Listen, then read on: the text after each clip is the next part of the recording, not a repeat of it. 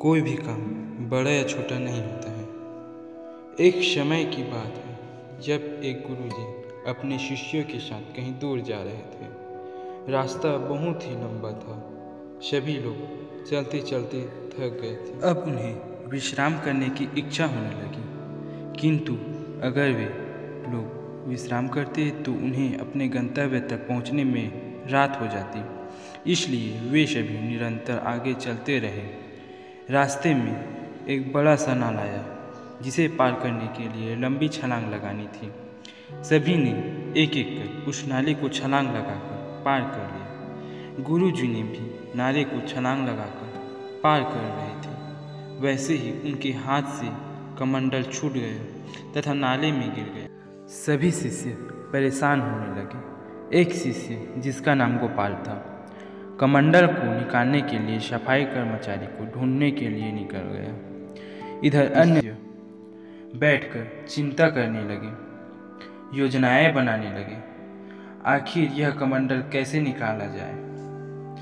गुरुजी भी परेशान होने लगे, क्योंकि गुरुजी ने सभी शिष्यों को स्वावलंबन का पाठ पढ़ाया था।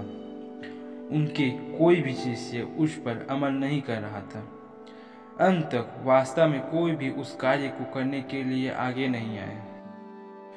तभी एक मदन नाम का शिष्य उठा और उस नाले में हाथ लगाकर देखा, किंतु कमंडल दिखाई नहीं दिया, क्योंकि कमंडल नाले के तह में जा पहुँचा था।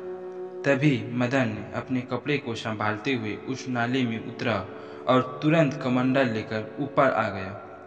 गुरुजी ने भी अपने शिष्य मदन की प्रशंसा की तथा उन्हें भरपूर सराहना की। उसने तुरंत कार्य को अंजाम दिया और गुरु जी द्वारा पढ़ाए गए पाठ पर कार्य किया। तभी शिष्य गोपाल जो सफ़ाई कर्मचारी को ढूँढने के लिए गया था, वह भी वहाँ आ गया। उसे अपनी गलती का एहसास हो गया था। दोस्तों, कोई भी काम छोटा या बड़ा नहीं होता है। अपना काम स्वयं करना चाहिए। धन्यवाद। ऐसी ही छोटी छोटी कहानियों को सुनने के लिए हमारे चैनल को सब्सक्राइब करें।